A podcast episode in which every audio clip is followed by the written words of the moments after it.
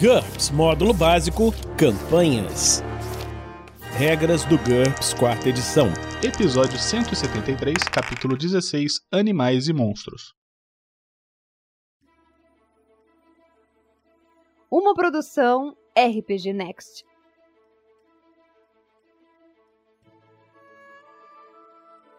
Fala galera, sejam bem-vindos a mais um Regras do GURPS da quarta edição. Aqui é o episódio 173, eu sou o Heitor e tô aqui hoje com o Anderson. E aí, Anderson, como é que estão as coisas? Tudo tranquilo, graças a Deus. E com você? Show de bola. Não, tô, tô, tô bem também, tô feliz, tranquilo. Correria, né, como sempre. A gente tá estamos reunidos aqui hoje, gravando esse podcast só nós dois sem o Vinícius, porque hoje, no dia da gravação, é o aniversário do Vinícius. Então, um grande beijo, um abraço, um parabéns pro Vinícius, que vai editar esse podcast provavelmente amanhã, pra ele poder ser lançado, e ele vai ter que trabalhar ainda assim, mas feliz aniversário, Vinícius. Feliz aniversário, Vinícius. Parabéns, continue muitas, muitos sucessos decisivos na sua vida e não mate muitos dos jogadores das suas mesas.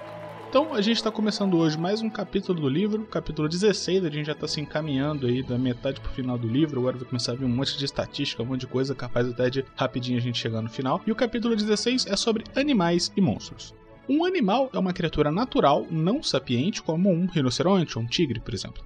Um monstro é qualquer criatura fantástica ou sobrenatural, que pode ser sapiente como um dragão ou não sapiente como um limo carnívoro, cara, limo carnívoro é putaria, que não faça parte de uma civilização. Os dois tipos são considerados personagens com modelos raciais, que nem a gente viu no capítulo anterior, que mostram como eles diferem dos humanos. Como os animais normalmente não são sapientes e possuem nenhuma ou poucas perícias e os monstros normalmente são adversários dos jogadores, né? O mestre não precisa detalhá-los como se eles fossem personagens de fato. Se o mestre controlar uma criatura, ele pode simplesmente se referir ao modelo racial não modificado ou simplesmente listar algumas estatísticas de combate se a intenção da criatura é só servir como um oponente. Contudo, personagens de jogadores que sejam animais e monstros, eles precisam de estatísticas completas. O mestre também pode desejar criar alguns NPCs que sejam animais e monstros como personagens completos se couber para a situação dele. Essa é a diferença entre um lobo só um lobo, lobo comum, lobo na natureza, feliz, humilde, caçando lá, e o grande lobo astuto que aterroriza o vilarejo. Para um deles você faz uma ficha, pro outro não. É, então a intenção desse capítulo, acho que pelo que eu entendi aqui, é mais é, se você precisa que um jogador tenha um padrão, é mais mostrar um padrão, né? Um padrão dos animais, mas o mestre, como sempre, é livre para alterar conforme o planejamento dele para a aventura, né? Exatamente.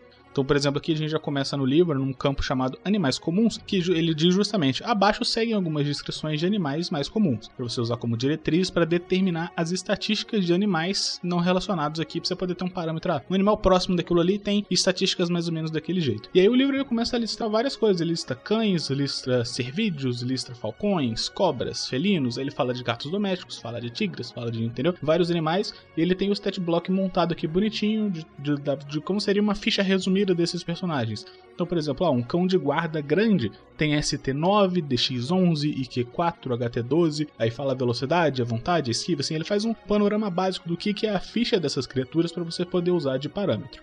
A gente não vai ler estatística por estatística, até porque não seria muito produtivo. Então, quem tiver curiosidade, quiser dar uma olhada aqui, ou se você por acaso for um mestre de GURPS e quiser ter uma referência de como as criaturas são na média, tem justamente o capítulo 16 aqui do livro do jogador, né? Acho que é o livro do mestre, na real, não é, não é Olira? É, mais ou menos. É como se fosse o livro, o livro do mestre, né? Campanhas. É, é o grande livro de GURPS, né? A Bíblia do GURPS aqui, é, que vai ter essas estatísticas todas. Queria só fazer uma observação que no começo do texto aqui ele fala que um cachorro, um simples cachorro de luta ou de um simples cachorro de rua vira-lata sempre custa pelo menos 200 dinheirinhos, mas eu quero dizer para você que você pode ter animais de graça, não compre, adote. É uma boa dica, realmente. Então vamos continuar aqui na leitura, vendo as estatísticas de animais e monstros. As estatísticas das criaturas apresentadas neste capítulo aparecem em formato abreviado. Atributos: são os valores raciais médios apropriados para o encontro.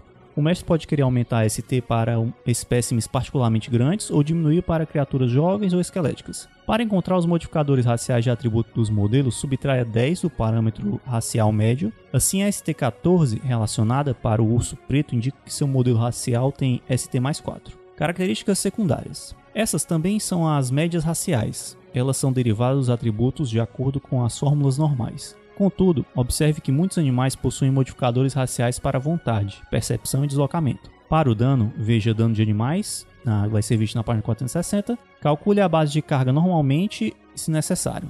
Assuma que PV é igual a ST, e PF é igual a HT, a menos que especificado o contrário. A esquiva se baseia na velocidade básica e inclui o bônus de mais um de reflexos em combate, se houver. O modificador de tamanho, MT, e o peso médio também aparecem aqui. Características. Um resumo das meta-características, vantagens e desvantagens mais importantes da criatura no que se refere à sua interação com os humanos.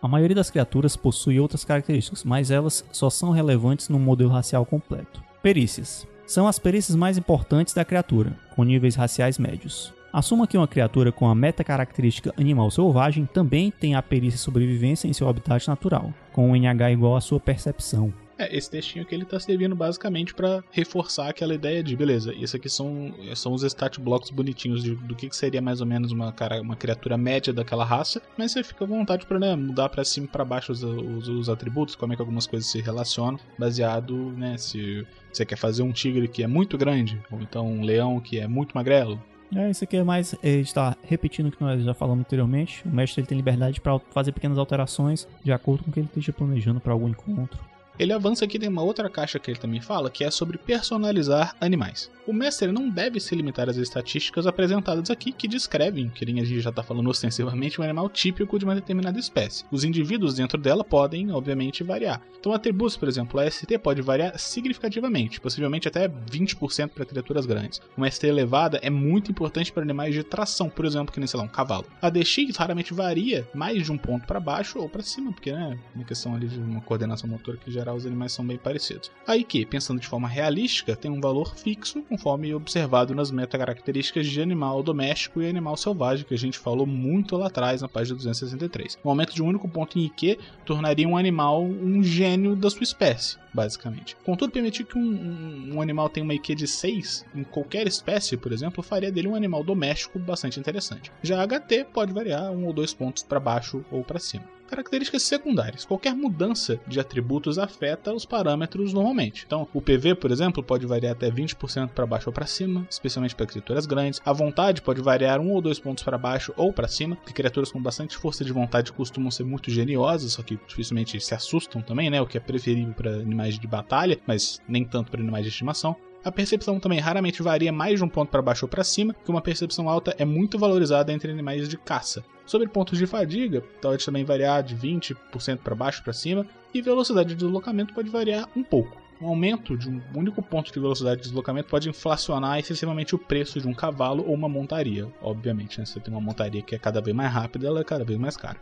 Imagina se for, principalmente se, dependendo do, do, do, que for o planejamento, do que for apresentado, um cavalo de corrida, por exemplo, com um ponto a mais na, de, de deslocamento, poxa, é uma vantagem grande demais. Pois é, ainda mais cumulativamente, né? Exatamente características, vantagens e desvantagens. Elas raramente variam muito, mas você pode ficar à vontade para dar um animal desvantagens mentais e peculiaridades que reflitam a personalidade específica dele. Criaturas únicas podem ter outras características mundanas. Então, por exemplo, pode ter um cavalo tem noção de perigo ou vantagem sorte, por exemplo. Metacaracterísticas. As metacaracterísticas de morfologia nunca devem mudar. Contudo, um animal doméstico e um animal selvagem são intercambiáveis para algumas espécies. Perícias. Essas não costumam variar mesmo sem muito treinamento. A gente vai ver sobre treinar animais daqui a pouquinho. E aí no custo. Qualquer melhoria nas estatísticas de um animal aumenta o seu valor de mercado. A ST e os pontos de fadiga são muito valiosos para animais de tração, vontade é muito valioso para animais de batalha, percepção para animais de caça, deslocamento para montarias e que para qualquer animal que seja treinado para executar uma coisa. Da mesma forma, estatísticas inferiores diminuem, obviamente, esse valor de custo. Na ausência de fórmulas específicas, esses detalhes ficam a critério do mestre baseado no cenário que ele estiver jogando. Um animal normalmente selvagem que apresente a meta-características de animal doméstico e a perícia montaria valeria uma pequena fortuna. Se tu tiver um leão que é um animal doméstico, tu pode montar nele, fudeu, pô. Isso aí vai valer, caralho, 50 apartamentos, né? Digo melhor, se você tiver um elefante e você quiser montar nele, cara, elefante sai atropelando todo mundo aí num combate. É e vou te dizer, se a proposta do mestre é fazer um negócio mais hardcore, mais sobrevivência, mais ou menos o que eu tô fazendo na minha campanha atual. Cara, um animal de montaria faz toda a diferença. Na, hoje, hoje não, hoje não teve partida, mas na última partida que eu tive, uh, o grupo não conseguia caminhar mais de 3 horas, o que já seria muito diferente se ele tivesse um, uma, uma mula, uma mula. Pode carregar o peso deles, vai acelerar muito a caminhada e a fadiga, quanto mais fadiga, mais tempo o animal e, e os próprios jogadores né, conseguem avançar, caminhar. Então, tipo, um animal, uma mula que você não dá nada por ela, já pode fazer só o trabalho de carregar o peso do jogador, a das a carga, né, do, dos equipamentos jogadores já faz toda a diferença numa numa campanha que seja importante você determinar quanto tempo a pessoa leva caminhando para chegar do ponto A ao B. É isso aí. Ok, vamos continuar aqui com a parte dos animais treinados então. Animais treinados de estimação. Animais treinados comuns são propriedades compradas com dinheiro, não vantagens compradas com pontos. Cabe ao mestre controlar as ações dessas criaturas, embora quanto melhor o treinamento delas, mais chances de ela fazer o que o seu proprietário mandar. As regras a seguir não se aplicam a companheiros animais únicos, como familiares. Para familiares, determine o custo em pontos como personagem e depois veja a vantagem aliados, que foi visto na página 35, para encontrar o seu custo em pontos como uma vantagem. Treinamento de animais. Para treinar um animal, o personagem deve saber a especialidade apropriada da perícia adestramento de animais, que foi visto na página 174. O nível de treinamento que um animal pode absorver depende estritamente da sua IQ. IQ 2, típico de um réptil comum. Ele pode aprender a vir quando chamado para se alimentar e reconhecer o mestre, além de não atacá-lo, normalmente, claro. IQ 3. Normalmente é que é foda. é. IQ 3. Cavalo ou falcão comum ele é capaz de aprender comandos apropriados a seu trabalho. Comandos de caça para um falcão, comandos de cavalgar ou de puxar para uma montaria, um animal de tração e etc. E a tolerar os humanos ou outros mestres específicos, opção do treinador. Ele aprende seu próprio nome e vai quando chamado, se estiver afim. E Q4, tão comum, como acima. Além disso, compreende comandos como pega, ataca, encontra, senta e etc conforme apropriado para a espécie. Ele tenta avisar seu dono sobre perigos que ele seja capaz de perceber e luta, e até morre por seu mestre. Se for um cachorro, de fato ele vai, se for um gato, ele vai correr. Eu não sei se o gato é mais inteligente ou mais burro nesse caso. e Q5. Macaco comum, como acima, mas com mais complexidade. O mestre pode permitir qualquer coisa que ele já tenha visto um animal treinado fazer em filmes. Determine o tempo de treinamento comparando o nível de IQ do treinamento com o valor de IQ do animal na tabela a seguir. Esses valores de tempo assumem que o treinador trabalhe com a criatura aproximadamente 4 horas por dia, em duas sessões de 2 horas. A tabela fornece o tempo necessário para treinar um animal no nível geral dado acima. Para ensinar um truque novo específico, se o mestre concordar que o animal é capaz de aprendê-lo, são necessários 14 dias para uma criatura de IQ 5, 30 dias para uma de IQ 4 ou 90 dias para uma criatura de IQ 3. É, abaixo aqui, na outra página, tem uma tabela especificando o IQ do animal, que tem os níveis, né? 2, 3, 4, 5. E o nível de IQ de treinamento. E aí ele separa aqui em cada linha, além do IQ do animal, a quantidade de tempo que precisa para treinar, dependendo do nível. Que ela vai de um mínimo que de 2 dias até o que 720 dias, dependendo do, do que, que você. do IQ do treinamento, né? Beleza, vamos continuar aqui. O custo de animais treinados. O treinamento pode afetar o custo de um animal doméstico, como mostrado a seguir. Criaturas de IQ2 podem aprender tão pouco que o treinamento não aumenta seu valor. Criaturas de IQ3 são de pouco uso a menos que sejam treinadas. Diminua o valor de um animal doméstico de IQ3 em um terço se ele for chucro, ou seja, não treinado. Qualquer espécie, qualquer espécime jovem é automaticamente chucro e, portanto, mais barato. Assume-se que uma criatura de IQ4 tem um treinamento de IQ3 ao ser comprada. Caso contrário, diminua o preço em um terço, como acima. Quando uma criatura de Q4 está inteiramente treinada até o nível de Q4, aumente seu valor básico em 50%. Criaturas de Q5 seguem as regras de Q4. Além disso, quando uma criatura de Q5 está inteiramente treinada até o nível de Q5, dobre seu valor básico. Um animal doméstico, qualquer criatura com a meta característica animal doméstico, com IQ maior que a normal para sua espécie, vale muito mais quando treinado. Multiplique o custo por 4 para IQ mais 1 ou por 10 para IQ mais 2. Por exemplo, um cavalo de Q5 vale 10 vezes seu custo básico. Um animal selvagem, qualquer criatura com a meta característica animal selvagem, capturado e treinado, tem seu custo significativamente elevado,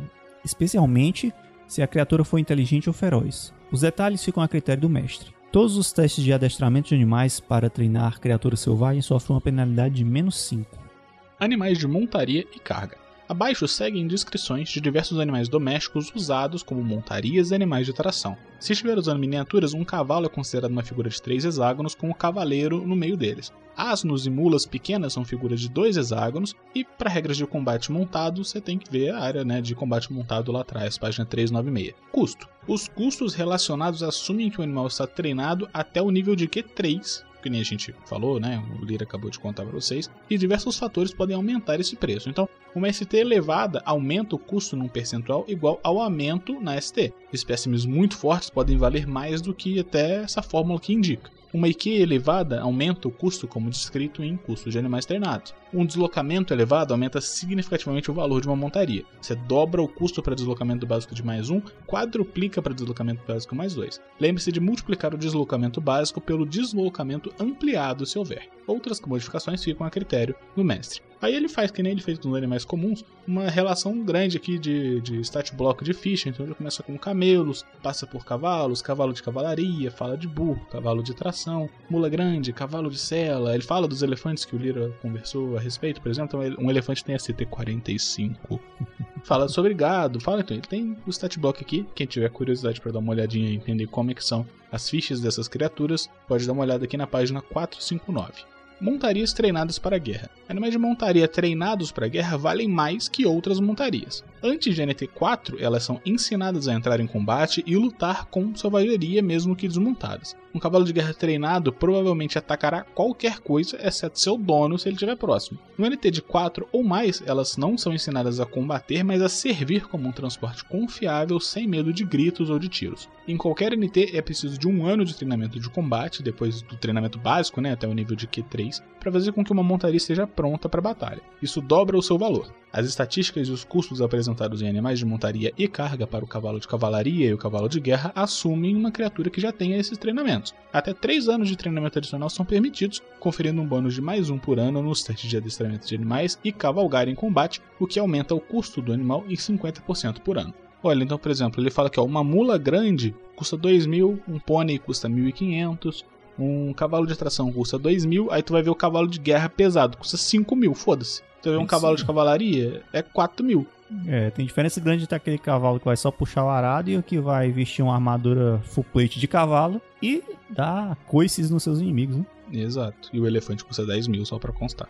Enfim, uh, vamos continuar aqui com os monstros fantásticos então. Uh, seguem alguns exemplos de criaturas fantásticas. Com a mudança de nome e algumas mudanças cosméticas, eles podem servir igualmente bem em qualquer cenário e ficção. Aqui é, ele continua da mesma forma, mostrando um pequeno bloco de estatísticas e ele mostra até uns monstros muito conhecidos em qualquer mesa aí de fantasia medieval. Fala do basilisco, dá algumas estatísticas dele. O grifo também, é, algumas estatísticas dele, como peso, tamanho e um estirge.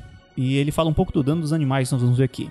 O dano básico de uma criatura é em GDP de acordo com a sua ST, encontrado na tabela de dano que foi visto na página 16. Modifique esses valores como indicado a seguir. Uma mordida causa GDP-1 de dano. Mordida fraca, comum em herbívoros grandes, resulta em uma penalidade adicional de menos 2 por dado de dano. Uma mordida causa dano por contusão, a não ser que a criatura tenha dentes afiados por corte ou presas por perfuração. Uma garra causa GDP-1 de dano, como um soco. Garras cegas concedem um bônus de mais 1 por dado de dano, causando dano por contusão. Garras afiadas não concedem bônus, mas causam dano por corte. Um chute causa GDP de dano. Garras cegas ou cascos concedem um bônus de mais um por dado de dano, causando dano por contusão. Garras afiadas não concedem bônus, mas causam dano por corte. A meta característica quadrúpede inclui horizontal, que foi visto na página 145, que resulta numa penalidade de menos um por dado de dano, de um chute para criaturas sem garras. Em herbívoros grandes, isso cancela o bônus de mais um dos cascos. A maioria dos outros ataques, chifres, presas e etc. é descrito como golpeadores, que foi visto na página 62,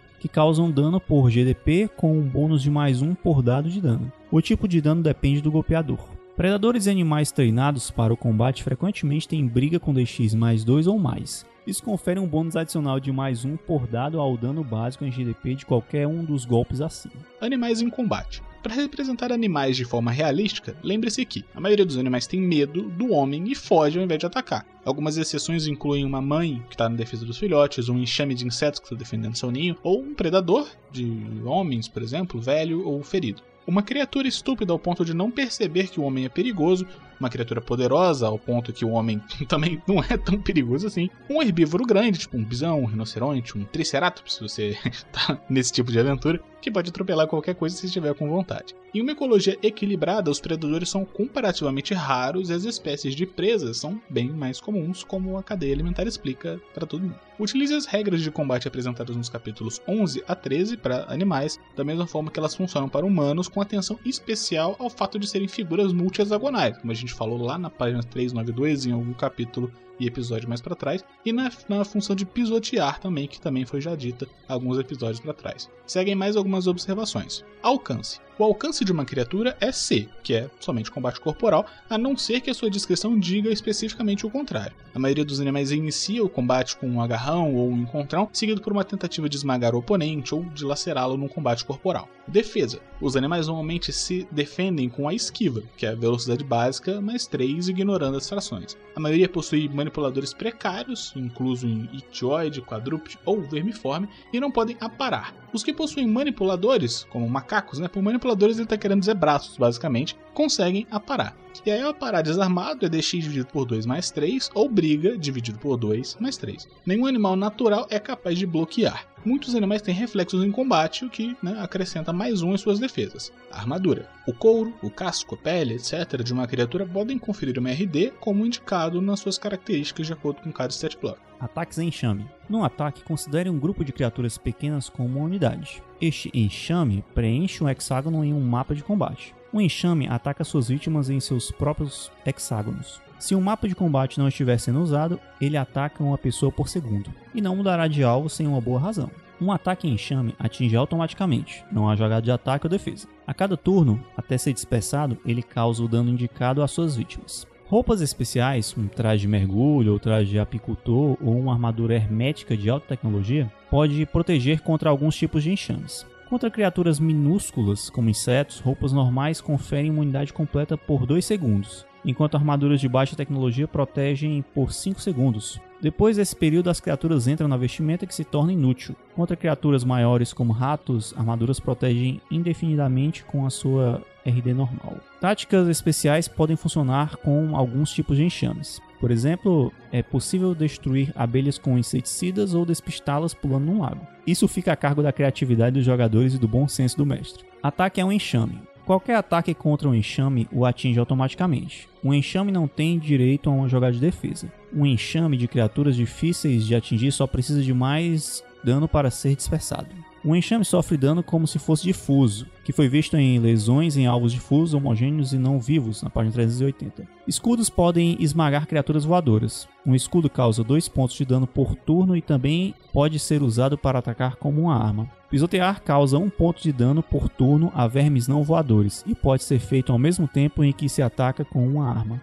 Exemplos de ataques em enxame. Morcegos, por exemplo. Um enxame é composto por aproximadamente uma dúzia de morcegos carnívoros. Ele voa com deslocamento 8, causa 1 d ponto de dano por corte por turno, e a sua armadura protege contra RD normal. O enxame se dispersa depois de perder 8 pontos de vida. Abelhas. Um enxame é composto por aproximadamente mil abelhas comuns. Ela voa com deslocamento 6, pica causando 1 ponto de dano por turno, a não ser que a vítima seja totalmente protegida. O enxame se dispersa depois de perder 12 pontos de vida. Ele também desiste de ataque se o oponente fugir para mais de 50 metros da colmeia. Perceba que mexer numa colmeia pode fazer com que o personagem seja perseguido por vários desses enxames, aí realmente é um grande problema. Ratos. Um enxame é composto por aproximadamente uma dúzia de ratos. Ele tem deslocamento de 4, causa 1d ponto de dano por corte por turno, a armadura protege contra a RD normalmente, e o enxame se dispersa depois de perder 6 pontos de vida. São só alguns exemplos de ataques em enxame. Então, a gente está terminando aqui mais esse episódio do Regras do GURPS da quarta edição. A gente espera que vocês estejam gostando do conteúdo, gostando da série. Mais uma vez, parabéns pelo seu aniversário. Vinícius está fazendo já 427 anos, já é um Morcon praticamente. A gente pede que, se vocês estiverem curtindo a série, vocês considerem apadrinhar a gente em www.padrim.com.br rpgnext ou em picbay.me rpgnext. Os valores vão desde R$ reais para já ter acesso ao grupo de WhatsApp e a outras coisas. Vocês ajudam a manter o projeto vivo, pagar os editores, pagar os servidores. Então, assim, para a gente faz uma diferença completa qualquer tipo de ajuda. Lira, você quer dar um recado de alguma coisa aí para o pessoal que tá ouvindo a gente? Quero. Eu quero que vocês bebam água, evitem açúcar, sal joguem bastante GURPS e continuem acompanhando essa nossa leitura do manual. Eu, eu acho que nenhum recado que já foi dado nessa série foi melhor do que esse recado, Lira. Meus grandes parabéns, porque foi realmente uma coisa muito pertinente que você falou agora, todas as partes do que você disse. Então, galera, a gente se encontra na próxima semana aqui no RPG Next. Regras do GURPS, quarta edição. Músicas por Kevin MacLeod e Scott Buckley. Uma produção RPG Next.